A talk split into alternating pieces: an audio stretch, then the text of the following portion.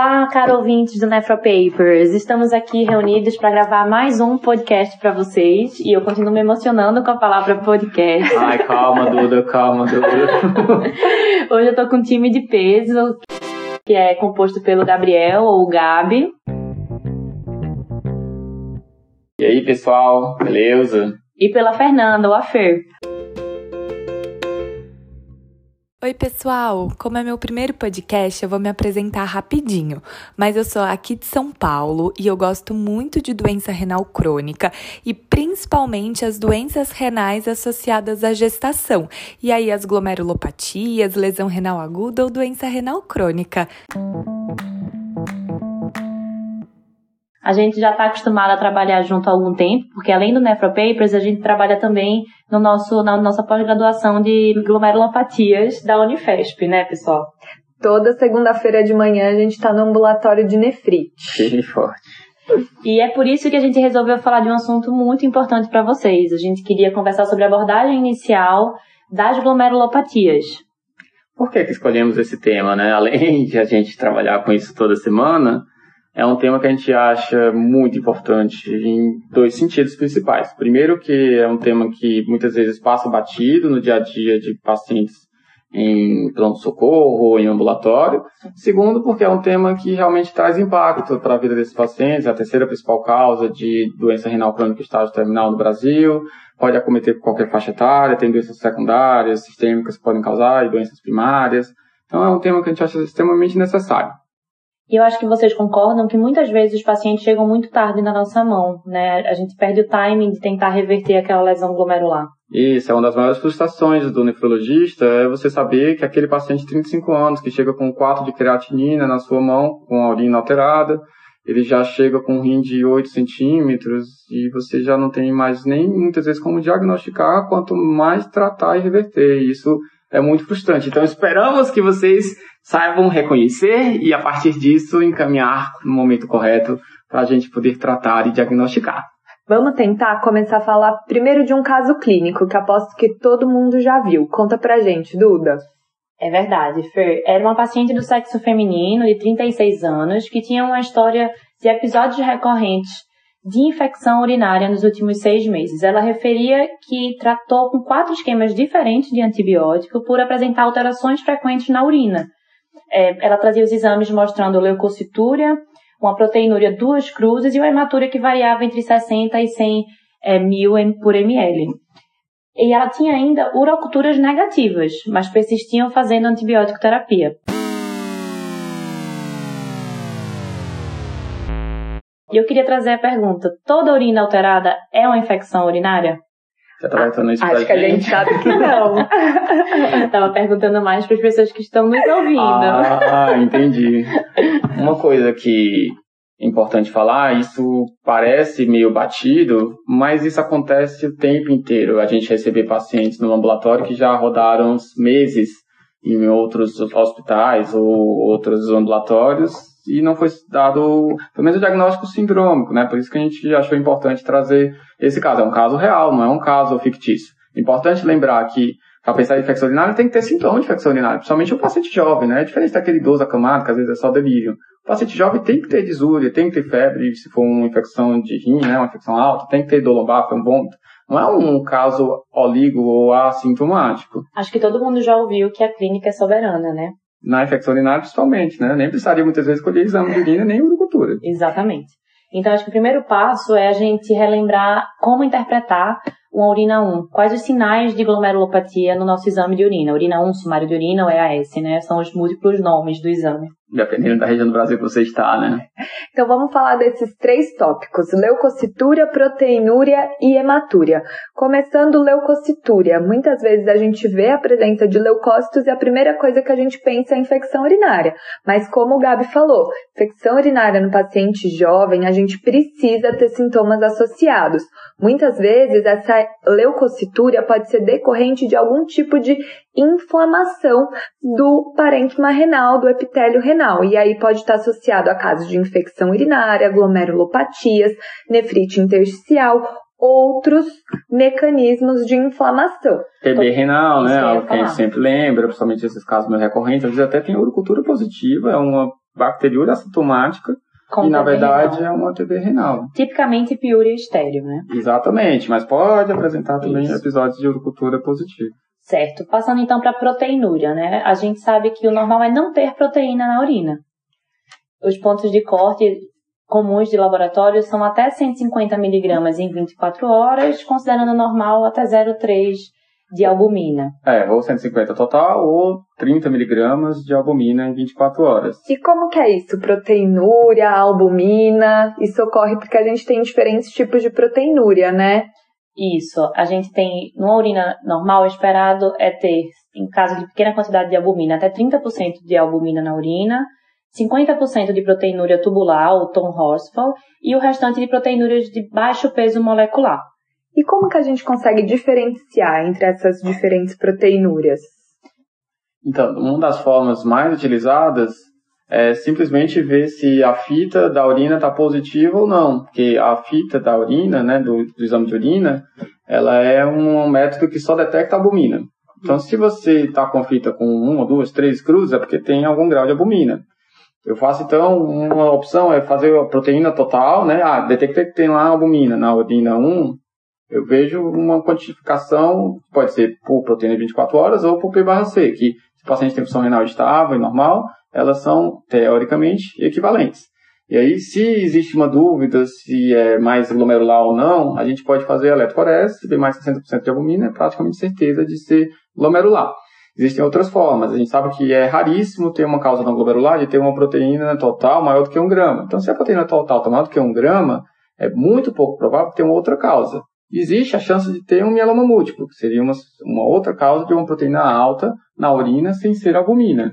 Eu acho que é válido a gente lembrar dos mecanismos possíveis de proteinúria, né? Então, a gente pode ter uma hiperprodução de proteína sérica, como nas gamopatias monoclonais. Isso vai levar ao aumento de filtração de proteínas que são filtráveis, que são aquelas de baixo peso molecular. Então, o rim tem a capacidade de filtrar proteínas de mais ou menos até 60 mil Daltons. Essas proteínas pequenas, por hiperprodução, vão acabar aparecendo na urina, capa e lambda. Outra forma é a lesão da nossa barreira da filtração, a lesão do nosso glomérulo, que é o que a gente está falando hoje. Nesse caso, a principal proteína encontrada vai ser a albumina. E por último, a lesão tubular, porque as proteínas filtradas em pequena quantidade devem ser completamente ou quase completamente reabsorvidas no túbulo. Se meu túbulo está doente, a gente vai ter proteína na urina.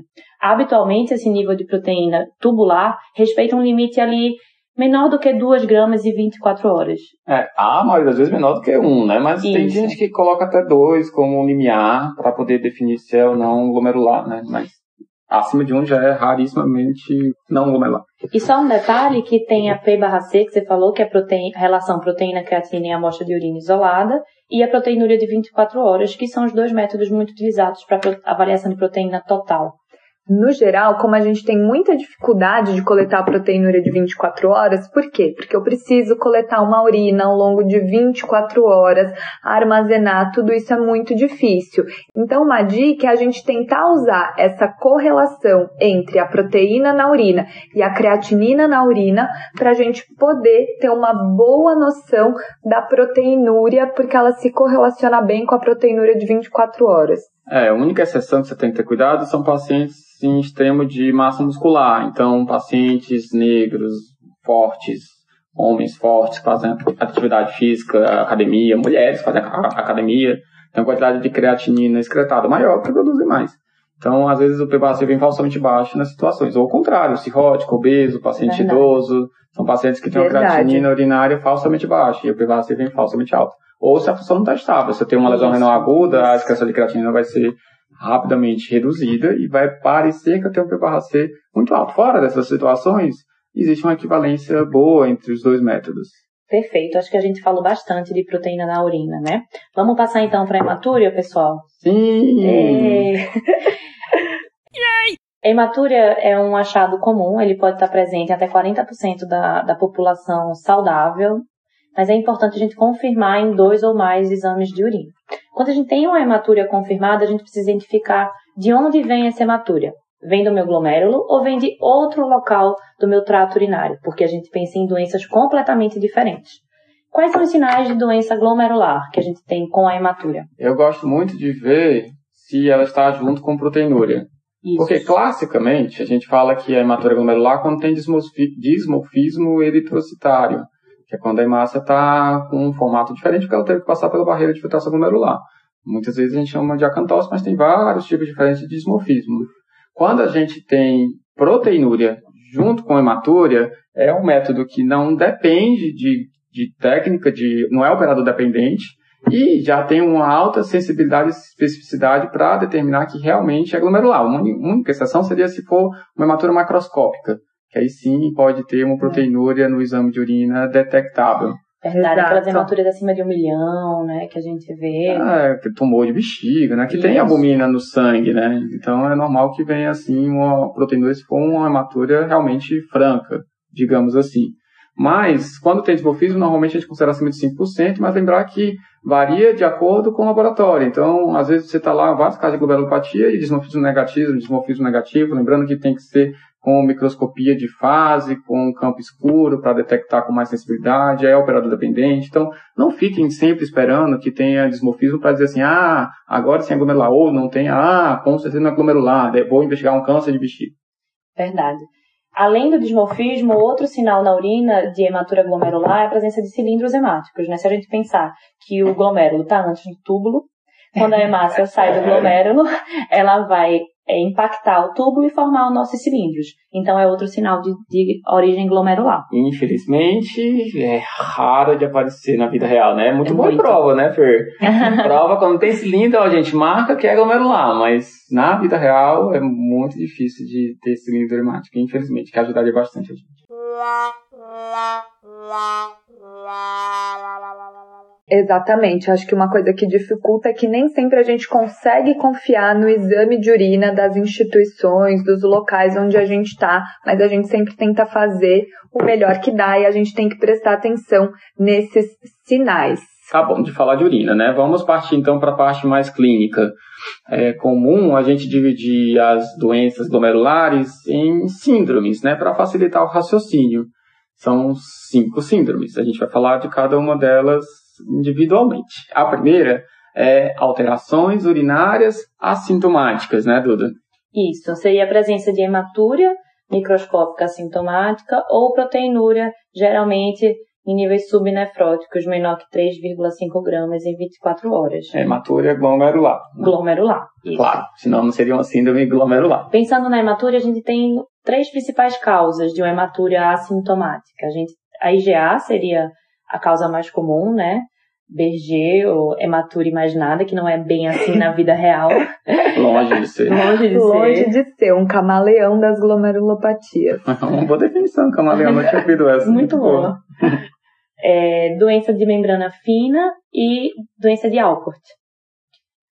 E ah. nas proteinúrias isoladas, a gente tem as fases iniciais das síndromes nefróticas, geralmente gésica adaptativa. Isso, algumas síndromes nefróticas secundárias, né? Que não é síndrome nefrótica, é, né? né? Tá Vai no início.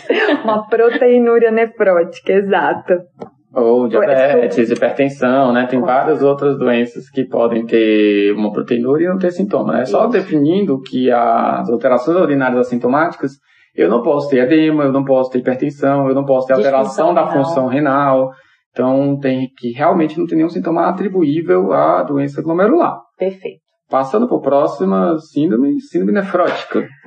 Síndrome nefrótica, definida pela tríade, caracterizada por edema, proteinúria acima de 3,5 gramas em 24 horas nos adultos ou 50 miligramas por quilo por dia nas crianças e hipoalbuminemia. Existem outros fatores associados, como dislipidemia, tendência à hipercoagulabilidade, aumento do risco de infecções, mas o que define a tríade que a gente vai procurar nos nossos exames e no quadro clínico do nosso paciente é o exame, a hipoalbuminemia e a, e a, proteinúria. E a proteinúria nefrótica.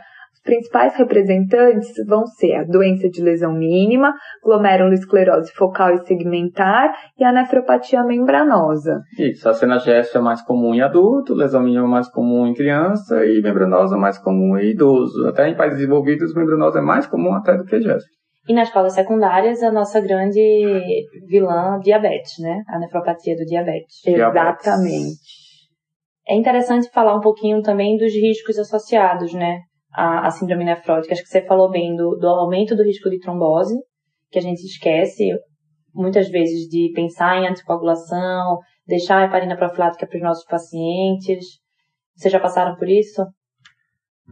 Sempre, né? Aquela dúvida, né? O paciente que tem menos de 2,5, principalmente de albumina, com glomerulopatia membranosa, que é o que a gente sabe que tem mais relação com trombose, mas é um idoso, é um paciente que você não está tão seguro de dizer que ele tem baixo risco de sangramento, é o dia a dia da gente. Mas, infelizmente, eu acho que, particularmente eu, né, às vezes, anticoagulo menos do que deveria anticoagular, né? Porque a gente sabe que realmente é comum deles terem eventos. Então, talvez a gente tenha que ter menos receio de ter sangramentos e ser um pouco mais proativo falando um pouco é. de uma autocrítica minha. Existem até alguns scores, né, para tentar ajudar a gente a depender das glomerulopatias, para deixar esse assunto que é polêmico um pouco com um pouco mais de objetividade, mas ainda assim acaba sendo uma dúvida, né? O é. tratamento das síndromes nefróticas é óbvio que eu preciso saber qual é a doença para poder pensar no tratamento, né? É completamente diferente o tratamento do angulopatia membranosa, do e do lupus. Então, não adianta a gente ficar falando tratamento aqui de todas elas, porque seria muito, muito complexo de falar isso num podcast. Mas a gente sabe que diurético faz parte do tratamento genericamente falando, né? Porque é um paciente que chega nas arcadas, muito demasiado, às vezes com derrame pleural, né? Com gesto. Então, sim, eu posso fazer diurético, só tem que ter cuidado que é um paciente muito mais susceptível a ter lesão renal aguda, porque a albumina dele é baixa, ele tem um intravascular muitas vezes depletado. Então, a gente faz diurético, mas fica de olho na creatinina para ver se não sobe, não tentar perder mais de um quilo por dia, a não ser em casos extremos de pacientes extremamente hipervolêmicos, né, que a gente aí sacrifica um pouquinho a função renal para poder salvá-lo desse afogamento, digamos assim. Que não é a regra, né? A gente não vê esses pacientes não é entrando regra. em insuficiência respiratória por hipervolemia. Eu acho que o segredo aí é ter calma. O que eu vejo muito na prática é as pessoas tendo pressa em tirar aquele, em resolver a hipervolemia, em fazer acontecer a perda de peso. Eu acho que eles têm que respeitar realmente o limite ali de um quilo por dia e ajustando o diurético devagar para manter a função renal estável. E lembrar... E sempre cuidado com as complicações do uso dos diuréticos, né? Que muitas vezes a gente acaba fazendo hipocalemia, hipomagnesemia. Então, realmente, é um cuidado que a Duda falou a palavra. Tem que ser com calma e de pouquinho em pouquinho a gente chega lá. E lembrando que você tem que tratar a causa, né? Só diurético não vai resolver. Então, tem que saber qual é o diagnóstico, preferência com biópsia, que a gente vai falar mais pra frente.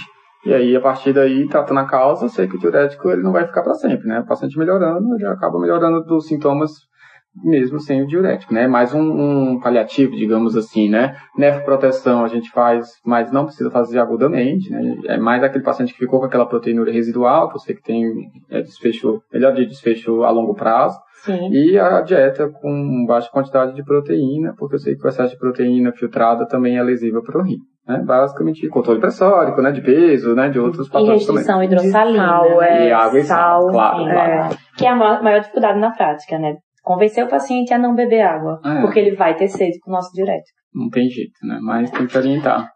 Próxima síndrome, síndrome nefrítica. Essa não é tão simples de definir quanto a nefrótica, né? Não, mas ela é definida pela presença de edema, elevação do nível pressórico e hematúria de origem glomerular. Habitualmente, ela se acompanha de é, é, redução de volume urinário, mas não é necessária para definir a síndrome. E as causas mais comuns é, no nosso meio são glomerulopatia associada à infecção ou pós-infecciosa, né, mais nas crianças após infecciosa, nefropatia lúpica e nefropatia por IgA. Isso, é. Provavelmente são as mais comuns no adulto e na criança de NPE mesmo, né? Pós-streptococcus, pós-infecciosa é a clássica, né? É, a, é o protótipo típico da, da síndrome nefrítica, né? Isso. Eu falo que é um pouco mais complexo porque é difícil no adulto, principalmente, de a gente diferenciar a síndrome nefrítica de rapidamente progressiva, né? Que é outra síndrome que a gente vai falar Todas elas têm Exato. têm perda de função renal, podem ter edema, podem ter é, redução de débito urinário. Sim. Então, às vezes, só na biópsia que eu consigo diferenciar uma da outra. Por isso que eu falei que não é tão bem definido assim. A síndrome nefrítica, como a Duda já falou, tem essas três principais entidades como possíveis causas, mas também não vamos citar o tratamento específico de todas elas, nem de nenhuma delas, na verdade. Mas lembrando que a síndrome nefrítica também pode tratar com diurético, lembrando que eles podem estar oligúricos e às vezes respondem com diurético, eles têm edema, têm hipertensão. E lembrando que às vezes vai precisar de diálise, porque é um paciente que costuma ter uma piora aguda da função renal. Quando a gente tiver essa piora aguda, a gente acaba entrando em outra síndrome glomerular, né? Que é a glomerulonefrite rapidamente progressiva, definida pela presença de uma glomerulonefrite, de uma síndrome nefrítica, que evolui com perda rápida de função renal, num período meio sombrio que ele define de dias a meses. É, classicamente ele fala semanas, né? É. Para dizer que não é um período tão longo, mas a gente fala que até 12 semanas, que é o período de crônica, a partir de 12, né? A gente pode ser considerado como uma rapidamente progressiva. Tem que ter perda de 50% da taxa de filtração por uma causa glomerular. Basta ter esses critérios para eu chamar de GNRP. E eu confirmo esse diagnóstico com biópsia renal, tendo mais 50% de crescente, é o que a gente chama de glomerulonefrite crescêntica, Exato. e aí sim eu tenho certeza de que de fato era uma rapidamente progressiva clinicamente. Isso. Esse é um tema que a gente queria aprofundar um pouco mais, porque é um tema que é uma obrigação do clínico saber reconhecer e saber tratar, né? Então, quando é que você vai desconfiar ou quando é que você vai decidir fazer um tratamento de urgência num paciente Tempo é com suspeita de né? glomerulopatia?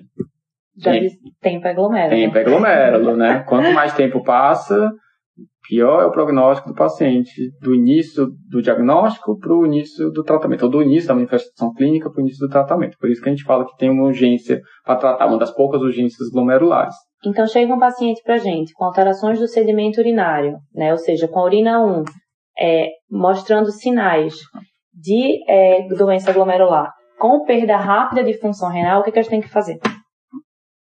Primeira coisa, o paciente está infectado? Não. Não está infectado. Lembrar que às vezes ele tem lúpus, tem vasculite, ele está com febre, ele tem sintomas sistêmicos. Então nem sempre é fácil de falar assim, não, É, na prática, na prática não é bem assim. Eu gosto de fazer um raio-x de tórax, às vezes faço uma urocultura, mesmo sabendo que pode ser assintomático, vejo se tem um PCR, se tem delírio, se tem um quadro de, de um quadro mais sistêmico, se tem uma hipotensão, que não são alterações que uma rapidamente progressiva costuma causar. Um bom exame físico. Uma boa anamnese, um bom exame físico, são formas de a gente diferenciar. Isso. Não tendo infecção, tendo hematúria glomerular e tendo uma perda de função renal progressiva, né? Normalmente você colhe o exame num dia, a creatina está de 1, 1,5, em 3, no dia seguinte está 1,5, 1,6, 1,7, depois está 2, né? Vai piorando um dia após o outro, né? Não dá para você ficar só olhando. Então, isso acontecendo, eu tenho certeza que ele está tendo perda de função aguda, tendo um quadro glomerular, dado o diagnóstico. E aí, o que, que eu tenho que fazer? Aí a gente precisa de pulsoterapia, né? Pulso terapia. É indicado a gente realizar altas doses, né, de corticoide para a gente tentar diminuir aquela inflamação glomerular e preservar a função glomerular, igual a Duda acabou de falar. Tempo é glomérulo, por isso que a gente tem urgência em tentar fazer o diagnóstico e instituir o tratamento, mesmo que não tenha acesso a nefrologista. Isso é uma coisa que a gente gostaria de abordar, porque pode fazer parte da rotina do clínico. E nesse caso, lembrar do tão atualmente odiado, né, da ivermectina, pré-pulsoterapia, para a gente evitar complicações como estrongiloidese disseminada, pós-pulso e afins. E só. Isso. É, A gente outra usa coisa bem- nada? que Acho que não. A gente usa ivermectina ou albendazol, mas ivermectina é melhor, né? Faz 0,2 miligramas por quilo por dia. Algumas pessoas fazem um dia só, outras pessoas fazem dois dias. A dose de Isso. corticoide a gente faz, se for um paciente magro, 15 miligramas por quilo por dia. Em geral, três dias quando é GNRP. A prática a gente acaba arredondando para um grama, mas lembrar que às vezes o paciente tem 50 quilos, então você pode fazer 750 miligramas, né? não precisa fazer um grama para todo mundo. Perfeito. Lembrar de fazer protetor gástrico, principalmente porque o paciente tem disfunção renal também, é um paciente que costuma estar urêmico ou vai evoluir com o aumento da ureia, que aumenta o risco de ter sangramento gastrointestinal, então corticoide aumenta o risco de úlcera péptica, então é uma combinação perigosa, muito bom a gente fazer protetor gástrico, não é algo que está em todos os protocolos, mas na prática a gente gosta bastante de fazer. E, lem e lembrar de manter a prednisona pós-pulsoterapia 1 miligrama quilo. Em geral, respeitando o limite de 80 miligramas por dia. Isso. Em alguns lugares hoje em dia, né, o lúpus é bem estabelecido isso, meio miligrama talvez seja suficiente, contanto que eu já inicie o tratamento complementar. Então precisa isso, ter o isso. diagnóstico. E para ter o diagnóstico, a gente precisa de biópsia renal. É óbvio que a gente vai iniciar o tratamento nessa suspeita, mas igual o Gabi falou, a gente tem um diagnóstico, né, sindrômico pelo quadro clínico, mas o diagnóstico de certeza é dado pela, pela biópsia renal com presença de crescentes em mais de 50% dos glomérulos. E aí, para fechar, a gente precisa da imunofluorescência, porque daí a gente consegue avaliar melhor a etiologia do processo. Não vamos falar com detalhes da imunofluorescência, mas só para vocês saberem que o tratamento varia de acordo com o diagnóstico etiológico exato. Não é só saber que é GNP ou não. Então, a imunofluorescência vai ter se o padrão é linear, se o padrão é granular, que sugere um purímuno complexo, ou se o padrão é falso imune, sem nada no glomérulo. De, de depósitos imunes. De né? depósitos imunes uma... né? E então, aí seria é, imunoglobulinas, frações do complemento e imunocomplexos. Isso. Aí dependendo se, por exemplo, não tem nada, é vasculite, eu trato de um jeito. Se tem imunocomplexo, mas como é lúpus, mas qualquer dois imunocomplexo, eu trato de outro jeito. Somente lúpus. Se for linear, é good eu também trato de outro jeito, tá? Então, vamos passar para a última síndrome glomerular, que é a glomerulonefrite crônica, que é a mais triste de todas. É o caminho final de toda lesão glomerular, que é o paciente que já tem sinais de cronicidade, rins reduzidos de tamanho, paciente com perda de taxa de filtração glomerular, e é justamente aquele que chega para a gente, a gente não tem muito mais o que oferecer em termos de tratamento e reversão do quadro, além do cuidado de paciente doente renal crônico. É, lembrar que muitas vezes eles vão chegar assintomáticos, oligossintomáticos, você vai lá fazer a creatinina, a creatinina está 3, 4, então a diferença das alterações assintomáticas é que ele já tem perda de função. Então, realmente é frustrante muitas vezes quando isso acontece. Por isso que a gente quer enfatizar vocês darem rapidamente, a desconfiarem né, rapidamente do diagnóstico para a gente poder investigar. Então, uma coisa que eu acho interessante de falar é que às vezes a gente não tem biópsia disponível. Ou, muitas vezes, a biópsia ela está é, disponível, mas demora uma hora, pra, um, um, um mês para sair o resultado, né? E às vezes a gente está lá só segurando com corticoide. Então, as causas de rapidamente progressiva, elas são causas que, em geral, são sim secundárias e que têm exames específicos que conseguem me ajudar no diagnóstico etiológico preciso. Então, no Brasil, a principal causa é vasculite, em alguns lugares cita que é lúpus. Então, lúpus vem em forma positivo, né? Anti-DNA pode estar presente, tem complemento consumido. Vasculite tem ANCA positivo em 70% das vezes. E a good tem o antimembrana basal também presente, e teoricamente sempre presente. Então, não fiquem só presos na biópsia, né? Eu preciso investigar causas secundárias. Aproveitando já o gancho, é, quando é que a gente, ou como é que a gente investiga causas secundárias? Na verdade, Duda, quando e como? Né? Eu quero os dois. Quando a gente sempre investiga a causa secundária. A gente sempre tem que correr atrás das principais causas de doenças glomerulares. Então, como? É, de base, assim, de cara, a gente precisa avaliar sorologias é, para vírus C, vírus B, HIV e VDRL, que são muito associados à lesão glomerular. Além disso, é, complemento sérico é fundamental, porque hoje a gente tem uma classificação que ajuda a gente no raciocínio etiológico, que são as glomerulopatias que reduzem complemento sérico e aí entra a nefrite lúpica, associada à endocardite, né, glomerulopatia do Shunt. As membranoproliferativas em geral, né? É. Isso. Então, complemento As associadas à infecção, né? É essencial. É, um fã, principalmente nos casos de mulheres jovens, mas homens também. Qualquer paciente, Qualquer paciente vai ganhar é um mínimo. É. Antes de eu concordo, que assim, quando eu tenho uma suspeita, sim, ou muito clara, ou fã já veio positiva, eu vou complementar. Nas síndromes nefríticas e principalmente nas GNRPs, como o Gabi falou, ANCA e anti-NBG, é, e um rastreio de neoplasia para a idade. A gente Exato. vai considerar, vai encaixar aquele paciente no nosso rastreio é, geral. Ou se ele tiver algum sintoma, sinal localizatório além do. Claro, é verdade. É uma história familiar, uma história de tabagismo muito importante, né? Claramente a gente pode individualizar um pouco. É, e eu falei primeiro dos exames complementares e esqueci de falar da anamnese e exame físico, que são tão importantes, quer dizer, mais importantes do que os exames complementares. A gente precisa entender é, se houve recorrência daquele quadro clínico, se há história familiar de doenças semelhantes, é, alterações como é, histórias de infecção recente, uso de medicações, chá, sei lá o que, né? Tudo. A gente tem que investigar tudo dos últimos meses que aquele paciente pode nos contar. Além de sintomas sistêmicos associados, que igual a gente comentou muitas vezes são causas secundárias, então a gente vai ter outros comemorativos além de apenas de alteração da função renal e do exame de urina. Verdade, lesão cutânea, né? É, perda de peso, enfim. O que puder orientar para um, uma, uma doença sistêmica. Eu gosto de diferenciar, de organizar o raciocínio na hora que chega uma investigação de glomerulopatia em três grandes grupos. Causas autoimunes, aí entra FAM, ANCA, complemento, que não obrigatoriamente é autoimune, mas são exames imunológicos.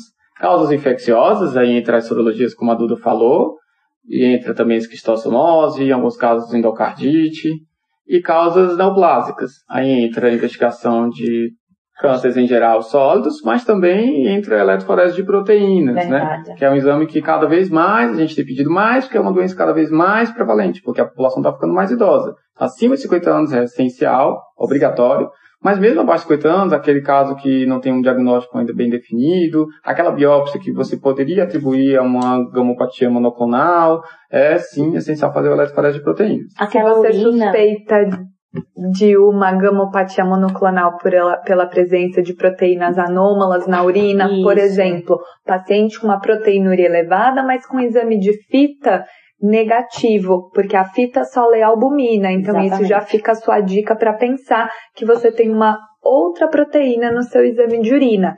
Hipercalcemia, de vez em quando pode estar associado, anemia. anemia, né? De novo, a gente vendo outros sintomas sistêmicos. Tá, vocês suspeitaram de uma gamopatia, pediram a eletroforese, a eletroforese veio normal, vocês estão satisfeitos? Se a suspeita é forte, não. Isso porque a sensibilidade da eletroforese baixa, chega a 60%, 70%. Então, se tem aquela biópsia que vem só uma cadeia leve, né, ou capa ou lambda, ou aquela membrana proliferativa, que é, na verdade, um glomerulopatia por C3, que eu sei que até 30% das vezes está relacionado com gamopatia monoclonal, ou aquele idoso que tem 70 anos, que tem dor lombar crônica, que tem hipercalcemia, eu tenho que muitas vezes complementar right. com cadeia leve livre, com pesquisa de imunofixação sérica e ou urinária, porque a suspeita clínica é grande. Aquele quadro meio que você já sabe que não tem muita relação, porque é uma doença que não tem comumente relação com gamopatia monoclonal, ou a epidemiologia não é tão forte, já tem uma outra suspeita, é uma eletroforese suficiente. Ou mesmo nem pedir se realmente não tem nada que sugira, né? Perfeito. Uma paciente jovem que vem com fã positivo, uma Exato. biópsia compatível, a gente não vai ficar batendo, dando murro em faca atrás de gamopatia, né? Exatamente. Então tá, acho que nossa investigação de causas secundárias termina aqui, né, gente? Alguma coisa mais a acrescentar? Diabetes é uma coisa importante de acrescentar, Nossa, né? A gente sabe que é, talvez a principal causa de alterações glomerulares, né? É muito comum ter proteinúria, em alguns casos tem síndrome nefrótica, pode ter hematúria. Então, às vezes o paciente não sabe que tem diabetes, você faz o fundo de olho e tem lá uma retinopatia diabética franca ou uma glicada de 8, 9. Então, apesar de a maioria dos pacientes saber que tem diabetes quando já tem alteração né, urinária, já que demoram anos para acontecer, né, até mais de 10 anos, a gente gosta de colocar dentro do screening fundo de olho e hemoglobina glicada. Perfeito. E chegando então no último passo, mas não menos importante, né? Fundamental, a biópsia renal, né? Quando que a gente indica a biópsia renal? Quando a gente contraindica? O que, é que vocês têm para contar? Acho que na presença de toda síndrome nefrótica no adulto, a gente tem indicação de realização de biópsia renal.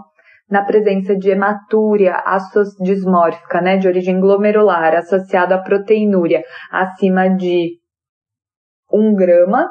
De vez em quando no lúpus a gente pode considerar até uma proteinúria acima de 500 miligramas em 24 horas. Na presença de uma lesão renal aguda sem etiologia definida, que a gente está falando de síndromes glomerulares, mas de vez em quando a gente pode extrapolar.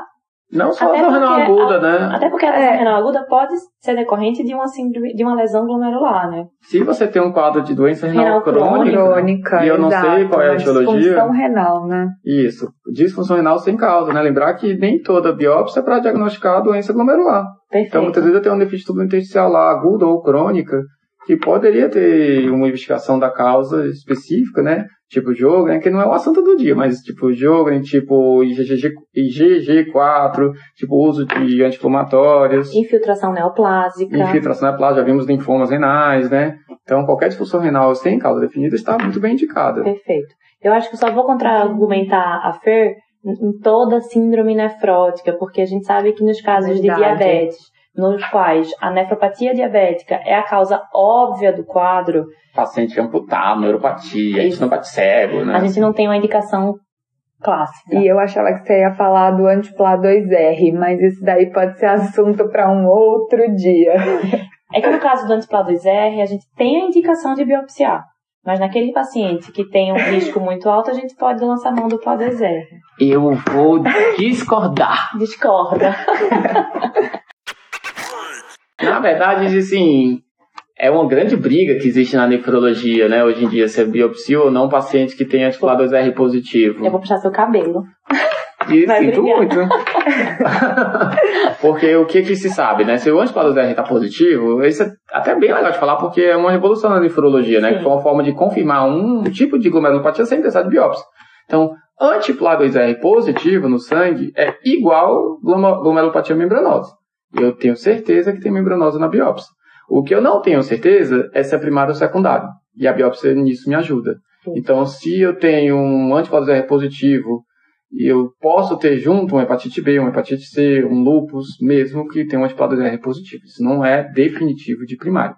E a biópsia me ajuda muitas vezes com dicas. Tem proliferação mesangial, tem proliferação endocapilar, tem crescente, a são imunofluorescência ajuda. Se eu consigo um subtipo de GG, se é GG1 GG3, ajuda a definir se é secundário ou não. Então, sim, é muito bem indicado. Mas a discussão existe porque se o paciente tem função renal normal, não tem nenhum sintoma sistêmico, tem anticorpos R positivo, eu estou, sim, dependendo de qual linha você segue, autorizado a não biopsiar, somente aquele paciente que tem risco de biópsia, que é obeso, que tem plaquetopenia, e tratar empírico e ver qual foi a resposta. Se a resposta foi boa, Acabou. Era membranosa primária e está tudo bem. Se a resposta não está boa, ou se já teve uma pior adaptação renal prévia, né, ou mesmo depois, é porque é um caso mais complexo que eu preciso ter mais informação. Você me convenceu, mas você mesmo falou que você está autorizado a não biopsiar. Só para deixar no ar. mas eu concordo com, você, com, com o seu raciocínio. Eu estava falando que existe a indicação, mas a gente repensa nesse caso. Isso, eu falei que estava autorizado a não biopsiar. É como se houvesse indicação, você está autorizado a não biopsiar. Mas tudo bem, eu concordei com você. Ótimo, então meu dia a foi briga, ganho. A briga está tá encerrada. É, só complementando uma coisa que, a, que, que, eu tinha esquecido, que a Fernanda falou, é proteinúria, mesmo sem hematura acima de um grama, também a gente indica biópsia. Não é só proteinúria com hematura. Né? Não, Se eu tinha esquecido de complementar, que eu ia complementar. Então, falando das indicações, não só das indicações, mas também das contraindicações. Então, quando é que eu não posso fazer a biópsia ou quando que o risco da biópsia muitas vezes não compensa ou que eu preciso pensar muito antes de biopsiar. Pacientes com discrasias sanguíneas. Plaqueta menor que 100 mil, principalmente. Algum lugar pode 70, transfundindo, mas é o tipo de paciente que eu não quero correr esse tipo de risco. Com certeza. Abaixo de 150 eu já sei que tem mais risco de sangramento. Pacientes com descontrole dos do, do níveis pressóricos principalmente acima de 140 de sistólica, eu sei que aumenta o risco de sangramento a cada 10 minutos de mercúrio, aumenta mais ainda o risco. Obviamente não está controlado, eu posso controlar, né? No sentido Isso. que eu não estou biopsiar. É uma contraindicação momentânea, né? Isso, é, exatamente. Pacientes com rins muito pequenos, principalmente menor do que 9 centímetros, aumenta muito o risco de sangrar e diminui muito o risco de eu achar o diagnóstico. Às vezes eu vou achar só fibrose, esclerose, e eu não vou conseguir definir o diagnóstico. Então, menos de 9 já é muito, não vou ter contraindicado, mas muito mais provável de eu optar por não indicar a biópsia. Existe também o uso de AS, que é uma contraindicação relativa. Relativa. Tem trabalho até que cita que não existe um aumento do risco de sangramento, mas se é uma biópsia seletiva, por uma alteração assintomática urinária, como a proteinúria de um grama e meio, por exemplo, eu suspendo o AS, espero sete dias e biopsia. Né? É diferente do GNRP, né? que está lá, tô com pressa, tem peglomérulo, eu quero biopsiar logo, eu não preciso esperar tirar o AS. Perfeito. Alterações é, estruturais, tipo cistos, principalmente for polo inferior, né? rim único, a gente tende a não biopsiar pelo risco de complicações. Não é, não é uma contraindicação, mas é quando a gente pondera muito mais a biópsia, né? Que a gente sabe que o risco é altíssimo. Isso. Isso. A gente tenta ver se tem uma boa visibilidade, se o paciente é magrinho, se é de fácil acesso, a gente vai pesar, né, todos os fatores envolvidos. Um centro experiente, né? É. Não obrigatoriamente guiado, já que mesmo sem ser guiado, a taxa de complicação é muito parecida no centro com experiência. E as complicações, né? A mais comum de longe, com certeza, é a hematúria macroscópica, é microscópica e macroscópica pós-procedimento. É, hematúria e dor, né? habitualmente né? Autolimitada, né? A gente já começa conversando com o paciente explicando que possivelmente, provavelmente, ele vai ter hematúria para ele não se assustar após o procedimento. Outra complicação comum que você só vai achar se procurar é hematoma. Então, é difícil de definir a incidência porque depende da, da definição do hematoma. A gente considera hematoma acima de 3 centímetros de lâmina, de 5 centímetros de lâmina. O fato é que é muito comum você passar ultrassom e encontrar uma lâmina de sangue, porque você, afinal, acabou de fazer uma biópsia. Então, não é porque tem hematoma que significa que vai ter uma complicação, mas uma coisa interessante é que se não tem hematoma, ou se não tem nenhuma lâmina de sangramento, a chance daquele paciente ter uma complicação é praticamente zero. Tanto que alguns protocolos de biópsia ambulatorial fazem ultrassom pós, se não tem, está indicado o paciente ir para casa depois de seis horas de observação. Uma coisa importante falar também é de do, é, page, né? Que a gente até colocou um post recente, a né? A gente adora. A gente adora quando tem hematoma que comprime vaso renal, artéria renal, você acaba tendo não, na verdade, o page é uma elevação pressórica secundária à compressão do parênquima renal por causas externas. Ah, eu e achei aí... que era da artéria. Não, e aí é, o hematoma formado pela biópsia, se crescer e levar essa compressão, pode cursar com a complicação. Entendi. Por hiperativação do sistema renina angiotensina aldosterona. Muito bom. O que mais pode ter de complicação? Bom, Não aí... tem nada grave? Ai, infelizmente acontece, é raro, mas a gente pode ter é, grandes hematomas, a gente pode ter lesão arterial com sangramento importante, indicação de embolização, de nefectomia, são os, os casos drásticos, né? Mas ainda bem é raro, né? As complicações graves desse jeito. Perfeito. É, acho que é isso, né, pessoal? É, você quer complementar com mais alguma coisa, Gabi? Só uma coisa que a gente não falou, que eu gostaria de falar, que não é tão importante para o clínico, mas só uma pitadinha a mais para o nefrologista, né? Que é sobre microscopia eletrônica, né? Sim. A gente está falando de glomerulopatia e é uma parte da glomerulopatia, ou da investigação da glomerulopatia, né, da biópsia, que vem ganhando cada vez mais espaço nos últimos anos. A gente está entendendo melhor os, as microestruturas né, do glomérulo e fazem com que a gente entenda melhor várias doenças. Né? Então, existem indicações precisas de se solicitar a microscopia eletrônica, a microscopia eletrônica é indicada em ensino nefrótico do adulto, porque tem diversas doenças que eu só posso, consigo diagnosticar com a microscopia eletrônica, como a amiloidose, não, não que eu só posso, né, mas que aumenta a sensibilidade, como na amiloidose, na glomerulopatia fibrilar, imunotactoide, na membranosa fase 1, eu posso detectar o depósito do anticorpo subepitelial somente na eletrônica, ou na IF, né, um patologista mais é, detalhista ou, ou, ou mais bem preparado, digamos assim. E as podostopatias, né, que eu consigo Perfeito. muitas vezes diferenciar as primárias das secundárias. Nem sempre isso é possível, mas se eu tenho uma fusão de podócitos acima de 80%, isso é praticamente, na verdade não é praticamente, mas isso exclui causas adaptativas, é. mas pode ser ainda viral, pode ser ainda genética. Mas se tem uma síndrome nefrótica, se responde a corticoide, tem mais de 80%, isso gera bastante uma podostopatia primária. Então, tem várias indicações que ajudam bastante a eletrônica nas síndromes nefróticas. Além disso, tem as hematúrias glomerulares. Eu posso até esperar a IF para ver se já é IgA ou não, mas se não for IgA, eu tenho que avaliar a membrana na eletrônica, só consigo na eletrônica, para dar diagnóstico de tanto doença de membrana fina como de Alport. Então, Isso. também é uma indicação muito precisa de microscopia eletrônica. Na prática, o protocolo que a gente segue é sempre separar um frasco, deixa na geladeira. Um frasco não, um, um, um fragmento. Um fragmento, exatamente. Eu tiro três fragmentos, um para ótica, um para IF e um deixa guardado para eletrônica. Se as duas outras não definiram 100% o diagnóstico, eu pego a eletrônica e mando, porque não é tão baratinho assim. Mas é sim um método muito bem indicado em boa parte dos pacientes. Tem até trabalho que fala de 30% até das, das biópsias mudaria o diagnóstico, mudaram o diagnóstico com, com a microscopia eletrônica, ou pelo menos o entendimento da doença. Excelente, Excelente. muito bom. É, eu acho que vale a pena só a gente revisar rapidinho as indicações de biópsia renal, já que a gente tinha esquecido uns detalhes. Síndrome nefrótica no adulto, com asterisco para é, nefropatia diabética evidente, ou para membranosa antipadose R positivo, é, presença de proteinúrias subnefróticas acima de 1 grama, presença de hematúria dismórfica isolada, atualmente não é uma indicação formal. A gente avalia função renal e se há ou não presença de proteinúria doença renal crônica ou lesão renal aguda de causa não estabelecida. A gente também tem indicação de biopsiar em busca de etiologia.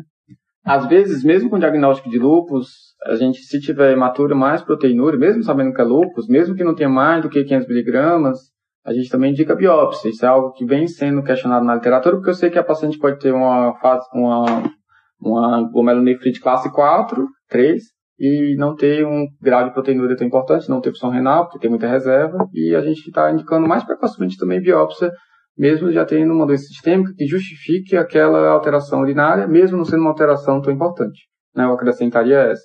Perfeito. Acho que o lúpus é uma doença que a gente vem biopsiando mais nos últimos anos. Isso, existe uma tendência de biopsiar mais. Acho que é isso, gente. A gente adora falar de glomérulo, a gente até perde um pouco a linha aqui no horário, mas eu espero que vocês tenham gostado do nosso segundo episódio de podcast. Eu tô sim de novo emocionada. Aí sim, hein, Duda? Agora eu deixo você se emocionar.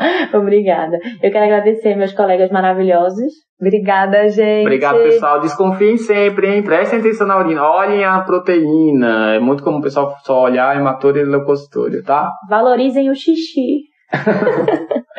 E até o próximo episódio, pessoal. Beijo. Tchau, pessoal. Obrigado. Beijo. Esse podcast tem o objetivo de educação médica. As informações aqui prestadas exprimem as opiniões dos seus integrantes no momento da gravação.